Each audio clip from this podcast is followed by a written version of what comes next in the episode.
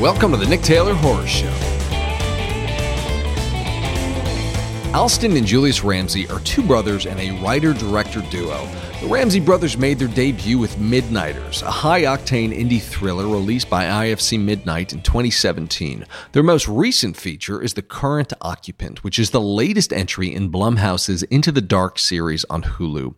For the uninitiated, Into the Dark is a Black Mirror like series of self contained feature length horror movies produced by Blumhouse, where each episode thematically represents a different holiday. The Current Occupant was themed around Independence Day and tells the story of a man committed committed to an insane asylum who believes himself to be the President of the United States. The current occupant is a fascinating and highly entertaining institutional horror thriller and is available on Hulu today.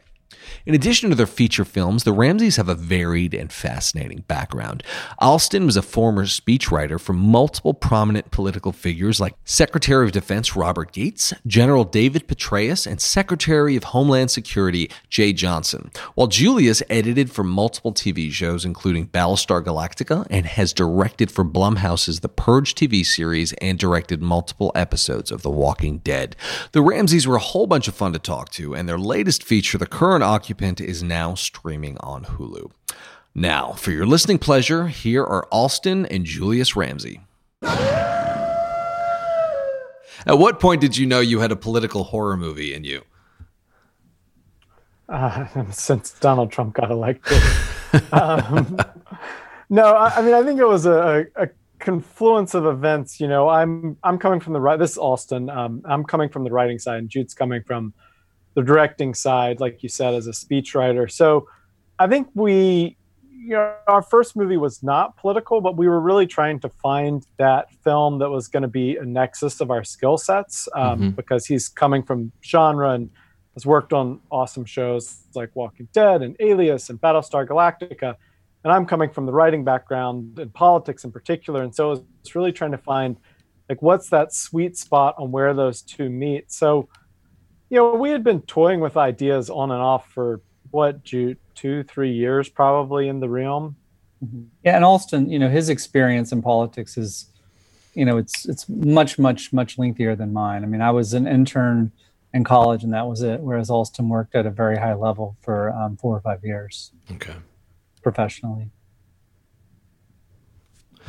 So during that time period, Alston, were there yeah. things that you had seen or experienced, or any like real horrors of politics? I'm sure you have to tread carefully when when answering this question. But um, was there were there any particular instances where you witnessed things that were, shall we say, horror centric? That that was something worthy of writing a horror um, movie about. I mean, I think that there's a lot you see that is inspirational. Um, so I worked in the Defense Department during um, really the height of the Iraq and Afghanistan wars, and you know it, it, it's a giant bureaucracy um, which operates the way that institutions and bureaucracies do, that are kind of about crushing individuality. Which you know that that is very much in the realm of what institutional horror is about. It's about unthinking, uncaring institutions that you can't bargain with, you can't negotiate with, that are meant to destroy the individual. It's mm-hmm. about the application of power from you know a force that really like isn't human in nature. And so, just being in a bureaucracy, you see a lot of the sh- decision making that that has life and death implications, quite literally, because it's wars in Iraq and Afghanistan. Um, that can be really terrible and not make a lot of sense just because how it is. And then I think you know, another thing that's more directly related to the current occupant is just when you're around enough people at, at high levels of power, you start realizing that, um, and, and I was fortunate to work for people that this really does not apply to because they're the most humble, dedicated public servants you can imagine. But you do see people that, um, you know, there's a bit of megalomania. And right. it's not surprising because, you know, you're talking, especially when you get to people seeking the presidency, you have to be a little bit insane to say, hey, I think I should be the most powerful person on the planet and make decisions that affect millions of lives every day. like I think I'm qualified for. That. I mean, you've got to be a little bit crazy um, and you can see where the the yeah the overlap comes with um, with this film, and it, it also, you know, this this movie's about a, a man who's in a um, a very bizarre psychiatric hospital, and he comes to believe that he's the president of the United States, and really the genesis of that was this question of what happens if you put the most powerful person on the planet in the most powerless situation. Um, you know, you're in this institution and you are trapped there. Um, you know, and that's really, I think, the kernel that that launched the the original ideas for this film. Today's episode of the Nick Taylor Horror Show is brought to you by Rue Morgue magazine. Subscribe to Rue Morgue for award-winning insight into the world and culture of horror, from books, movies, and comics to music, collectibles, and classics, featuring the latest film, book, comic book, music, game, toy releases, and more delivered to your door. Guillermo del Toro called it the best damn magazine in the genre. Subscribe to Rue Morgue, the horror magazine of the 21st century, by visiting www.rue-morgue morgue.com. Today's episode of the Nick Taylor Horror Show is brought to you by Diabolik DVD. For almost 20 years, Diabolik DVD has been the source for horror, cult, and weird cinema to customers around the world. Diabolik offers a one stop shopping experience for all of your favorite labels, including Arrow, Synapse, Vinegar Syndrome, Severin, Mondo Macabro, Blue Underground, 88, and many more from all corners of the globe. So, whether you're looking for the definitive version of Suspiria or trying to upgrade your crusty old DVD of Cannibal Holocaust, Diabolik is the owner operated small business choice you've been craving. Shop online at diabolikdvd.com. That's D I A B O L I K DVD.com. So, I'm, I'm particularly curious about how your your background in speech writing contributed to your screenwriting ability? Or was there an easy transference of skills, or not quite? Yes, um, I, I love the question because I I get it from friends who are like that's, and other people are like that's such a strange transition from speech writing to screenwriting, which I thought it might be when I first uh, did it, but what I realized is a lot of the skills overlap because so I was a speechwriter for I think five years and what you're doing that whole time is you're studying the spoken language, the way it works, the way it sounds. You're you're putting words in someone else's voice, mm-hmm. the cadence, the rhythms of the language, just the the whole way that it works in the spoken form, which is very different than than written, and all of that translates directly over into dialogue. And when you're creating characters, and you know, every character has their own way of talking and what they talk about, which is you know, speech writing is mm-hmm. the same thing. Like every person I've worked for, that's different, and you have to really put yourself in that mindset. Um, I think the other big transferable skill, I mean, beyond just writing, you know, good clean writing is good clean writing, regardless of what field you may be in. Um, mm-hmm.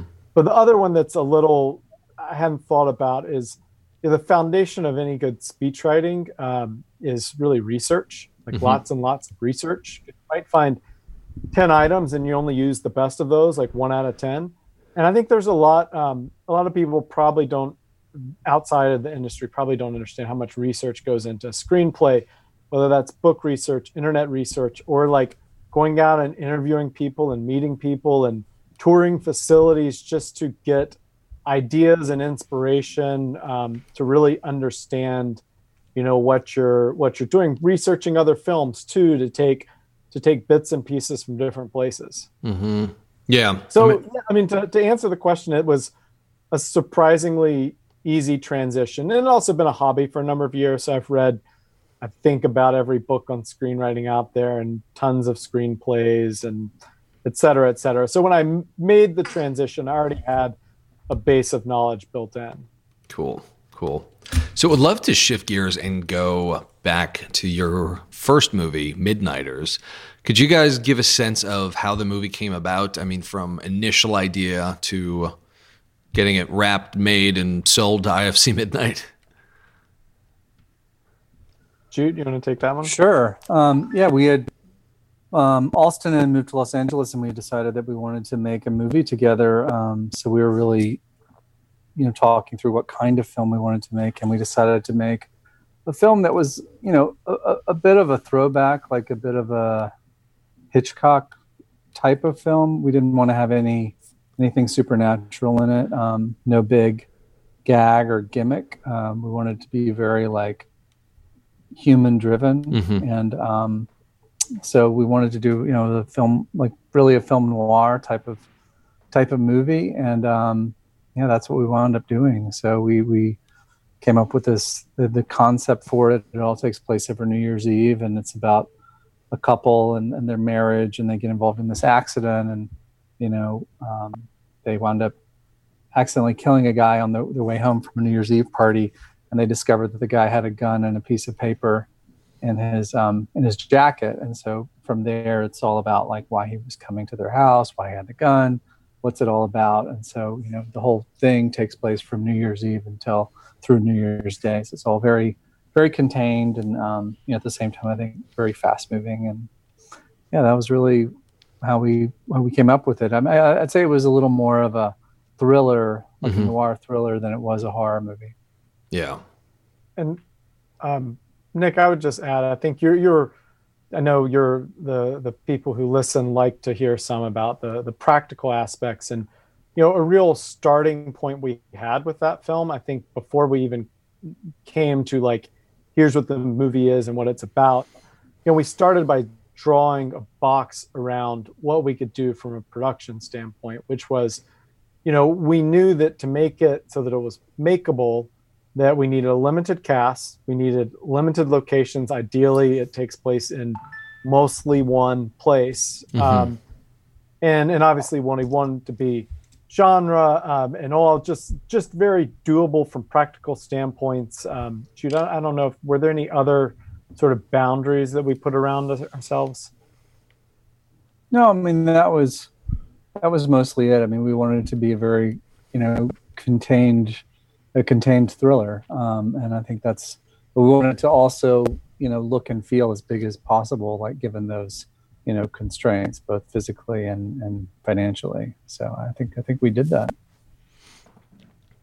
Cool so yeah i mean there's um it's it's relatively commonplace for first time filmmakers to identify okay what are the assets that i have access to and then essentially right. build and write mm-hmm. around that and it sounds like largely that was um mm-hmm. is that what you guys did yes yeah, yeah. i mean we we we knew very much so yeah we knew en- enough just and there's a reason I think you see a lot of um, horror films, especially from people making the first movie. You see them like haunted houses and slashes right. in one place because the ease of production of that. And so, you know, that was definitely the starting point. Was like these these are our boundaries. Yep. And this is our sandbox, and we have to play inside it. And then, like Jude said, just our sensibilities for that film is we wanted to really um, stick in more of the psychological realm and and that sort of throwback grounded in in the real world um, just for that film. So that's where we were sort of looking for ideas and throwing around a lot. And the um, the one that actually sort of started us down the road of the the film was um, a news story that weirdly we had both read from. I mean, it's maybe 15 years old now, and it was about I think she was a nurse, maybe down in Texas. She hit a guy, a homeless guy. Mm-hmm. He went halfway through the windshield. She went home. He's still alive. And he basically bled out for 24 48 hours, Jesus. begging for help. And neither she nor her boyfriend called anyone to help the guy. Like they just had a complete mental breakdown. So, you know, the movie ends up being a lot different. Um, like it said it's, this, it's a guy he's got a piece of paper in his wall and has their address on it and he has right. a gun and it's the unraveling of well why is he coming after them but like you know that initial spark was from a just completely random source yeah. but it helped it actually helped a lot to create a process that once we came up with that we knew that we had certain limitations and that the whole script had to exist within those limitations yeah but yeah it, i think it sorry go on I was just say it helps sometimes. I think when you have because a screenplay is like wide open. You know, you could fly to the moon or to Mars. Right. If you don't have any boundaries on yourself. When you put boundaries, I think it actually can help you be more creative because you're trying to think, well, what's an interesting way of of doing something like this. You know that we we so you don't feel like you've seen it before, even though you know we've all seen lots of movies that are scary or thrillers that take place in a single location. Right, right. Yeah, it seems like it makes all the sense in the world. I mean, especially for it being your first film. So, as soon as you guys had had the script and had you know, the, the locations and, and everything figured out, what was the next step in getting it produced and made and and all of that? How did you guys get producers on board? How what were the steps required to get the movie made? Uh, well, I think that on the producing side, I asked Jude if he'd produce it, and he asked me if I'd produce it, and so we decided to do that. yeah, I mean, we really produced the film ourselves. I mean, we did we did everything on it, everything.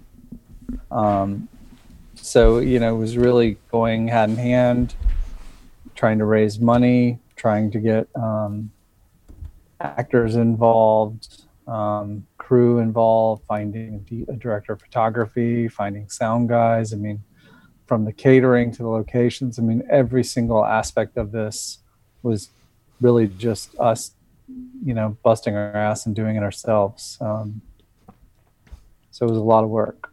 Wow. Yeah, a lot of work. And, Insane and, you amount know, of work. we we did go through um, some of the the normal Hollywood process, and, and I think we just reached a point where it felt like if we kept going down that road, there was a good chance it could just never get made because the Hollywood process is about attaching a, a big recognizable actor that can then you know do foreign pre-sales and there's only you know a few dozen of those in the whole industry and it's just it's very difficult and um you know one of Jude's friends gave him the advice of put a date on the calendar that you're going to start principal and just move forward as if it's going to happen and sort of will it into being. Hmm. Um, and, and I think that's part of what we did because I think for a lot of first time directors um, making a movie, unless you have a strong track record, it's going to be very difficult to get people in sort of the system properly to take a chance. And so, you know, if you want to make a movie, go make a movie. Um, and I, that's a lot easier said than done. Right. The, the amount of work involved was really um, unfathomable. But, you know, I think technology now also allows people to do incredible things and it can take a long time, but, you know, you can make really incredible looking films with without spending much money if you do it all yourself, which is a whole whole different ball game. Um, but you know, it's possible. Technology allows a lot of stuff that wouldn't have been possible 20 years ago. Yeah. Well, when it comes to first time filmmaking and getting the film made, a lot one of the elements that a lot of um, a lot of would be directors shy away from is the raising money part. And Alston, from what I understand, you have a relatively corporate background. Did that help you in a business context when it came to raising the money and pitching producers and and like that, or was it a whole new world?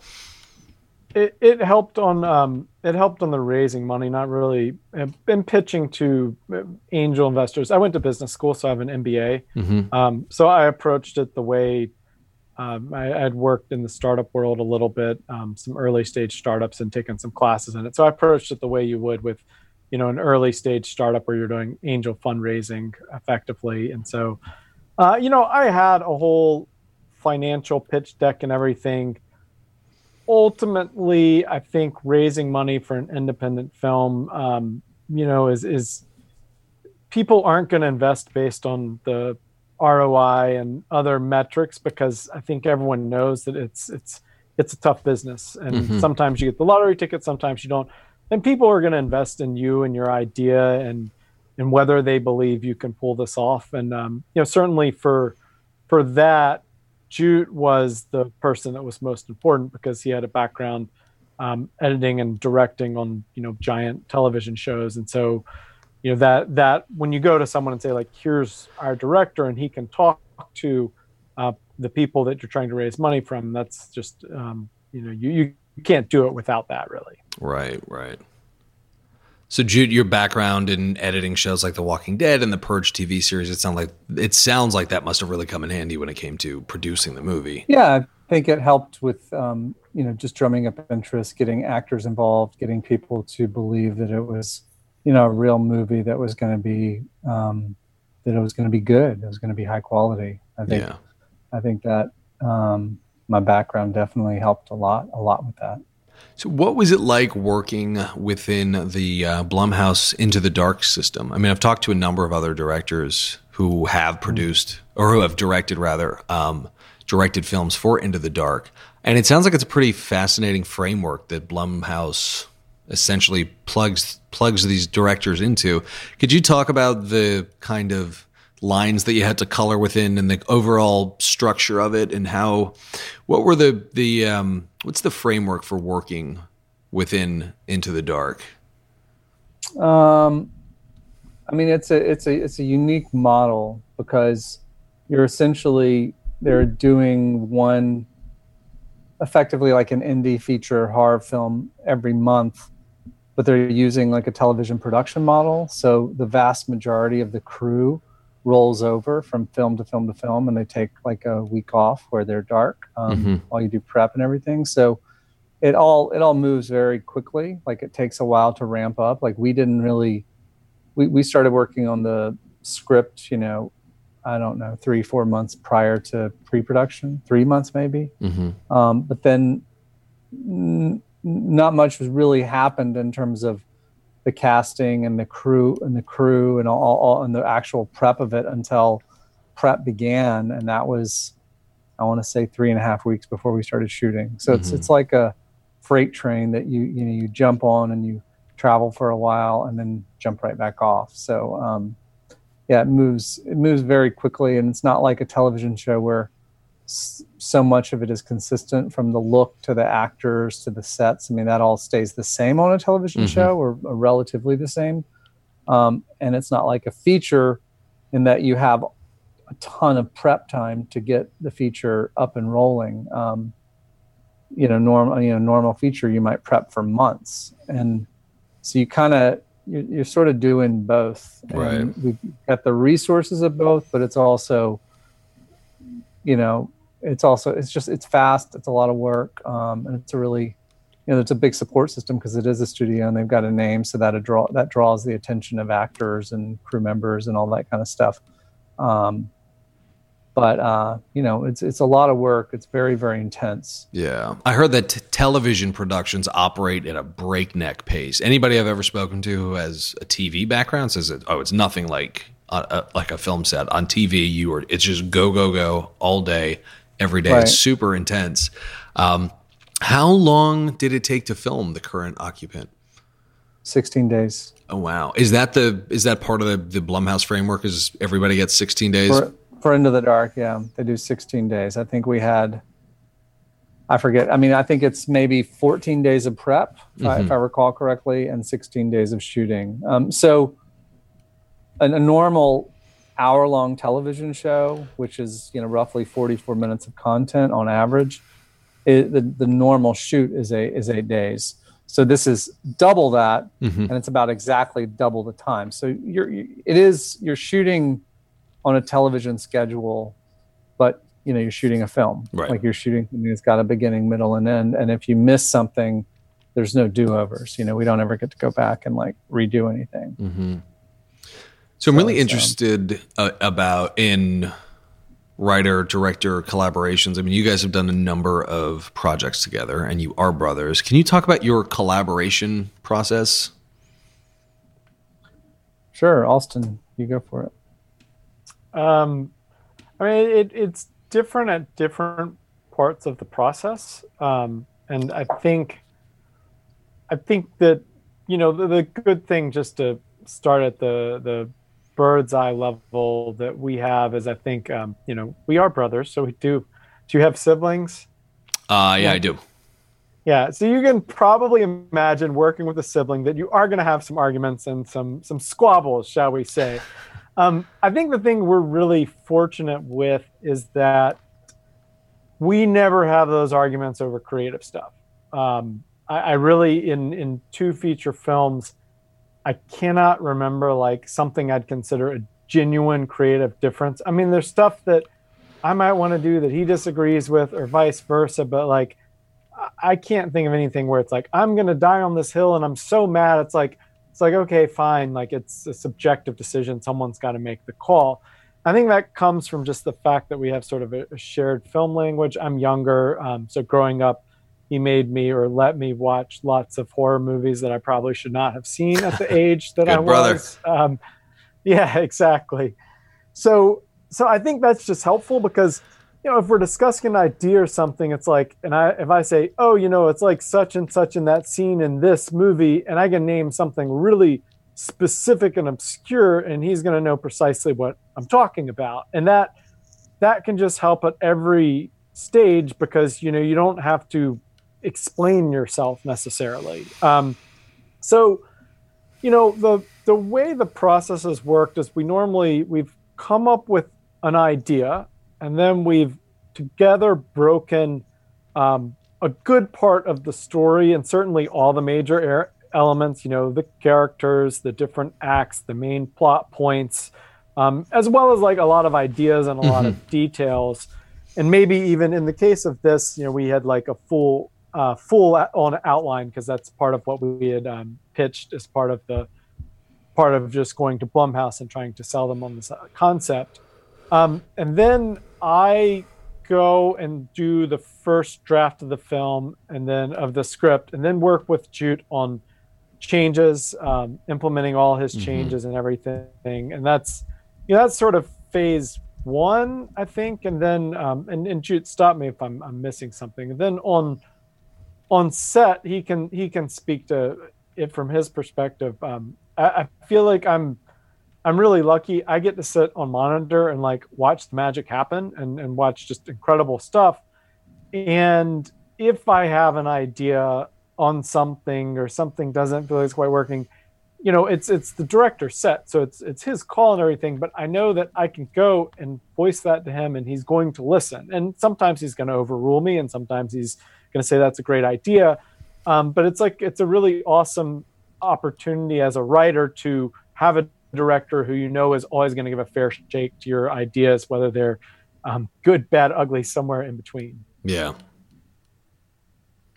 and I've heard from other um, brotherly directorial or director duos like the Pierce brothers who did uh, The Wretched.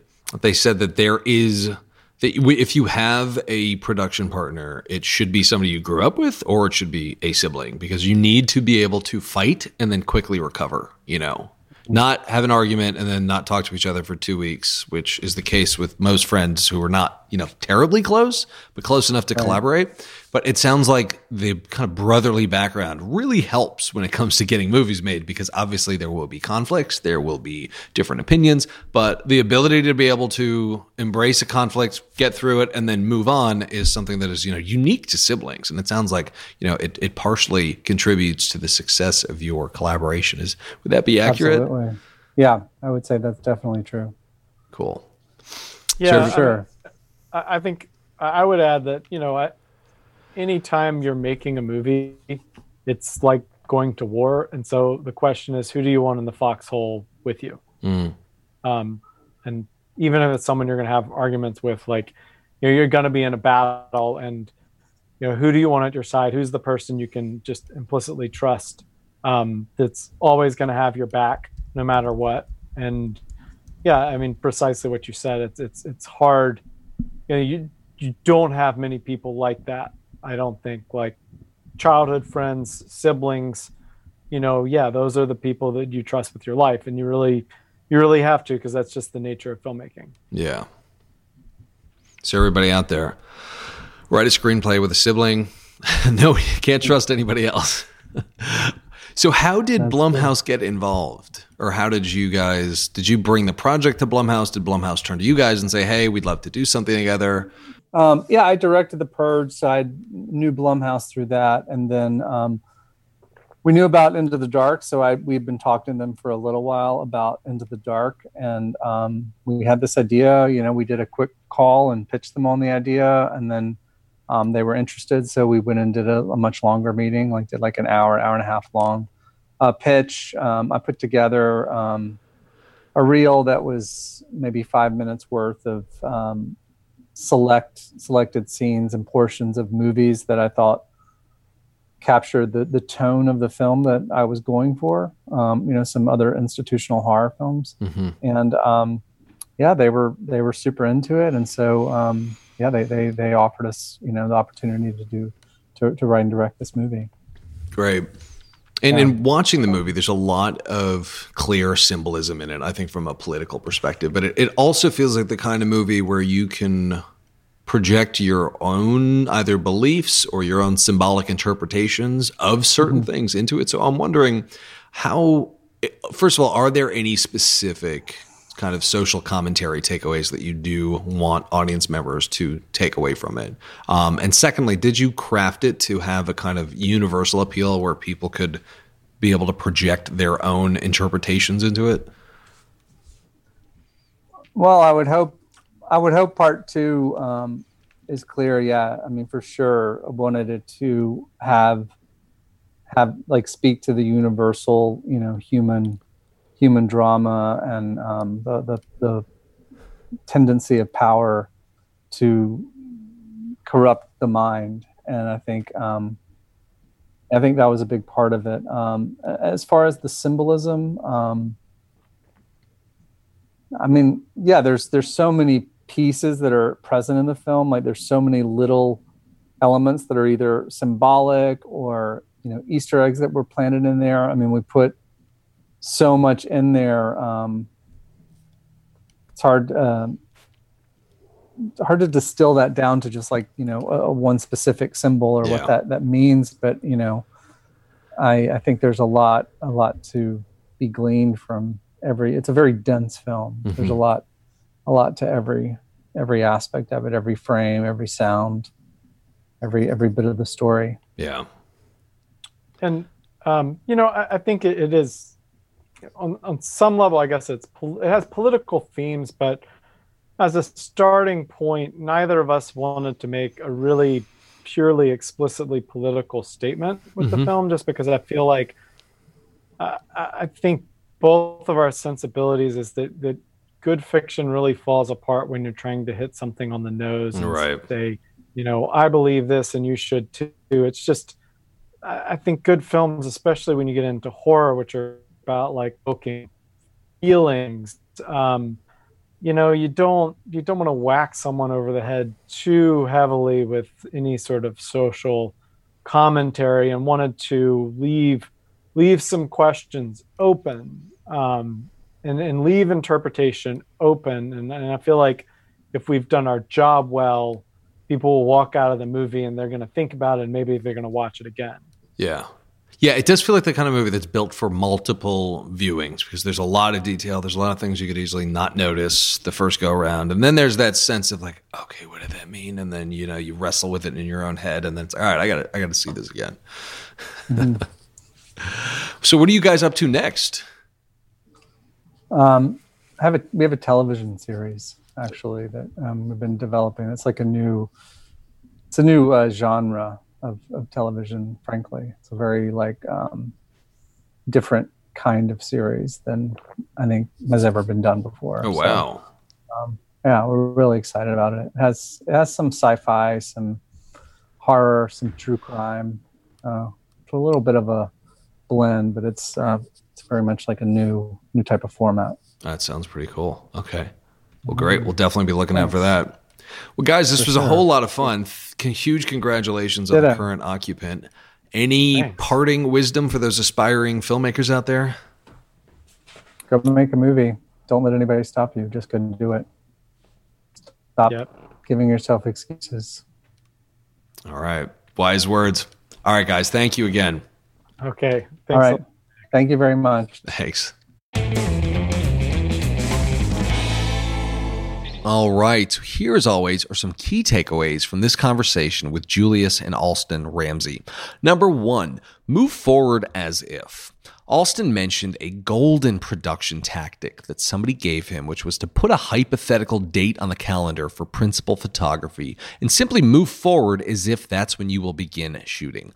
When making independent films, there are so many variables, so many that most directors get overwhelmed and feel the need for everything to be figured out before they can even begin thinking about a date at which they will begin shooting. What few people will tell you is that the best way to do this is to work the other way around. Come up with your ideal date and then back all of your production plans into it. There's real brilliance to this idea because it not only psychologically orients you towards shooting, which is very powerful in and of itself, but this tactic makes your project sound more real to the producers that you're pitching because you have an actual date. So pick a date and mark it on your calendar. Even if you have to reschedule it, it will be a starting point that can give you the momentum that you need. Number two, there's horror all around you. Take notice. Alston spent a lot of time working in politics as a speechwriter, and because of that, he brought a breadth of perspective and experience into the current occupant and its political undertones. His work history gave the movie an authenticity because it was partially based on his personal experiences, which is where some very rich horror concepts can come from. If you're an aspiring filmmaker who has a non film related day job currently, take heart because the idea for your movie might be right in front of you. Waiting tables? It's been a while since there's been a good restaurant horror movie. Working in an office? Take a look at Belko Experiment, American Psycho, Mayhem, and technically Cabin in the Woods as well. Don't discount your current experiences as time wasted if you're not making movies yet. Dig deep into these experiences because they might just have the germ of a great horror concept in them. Number three, collaborate with a sibling or someone like a sibling.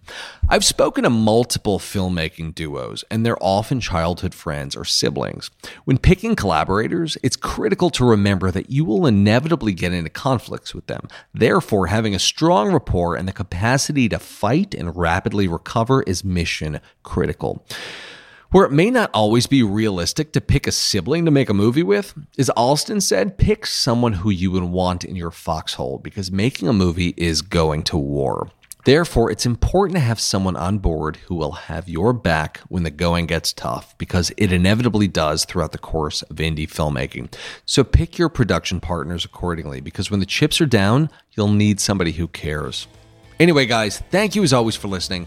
If you enjoyed this episode, it would mean the world to me if you shared it with your friends and family on social media. Don't forget to follow the show on Instagram at I'm Nick Taylor. That's I am Nick Taylor, and on Twitter at the same handle. Don't forget to subscribe to the Nick Taylor Horror Show on Spotify, Apple Podcasts, and everywhere you listen.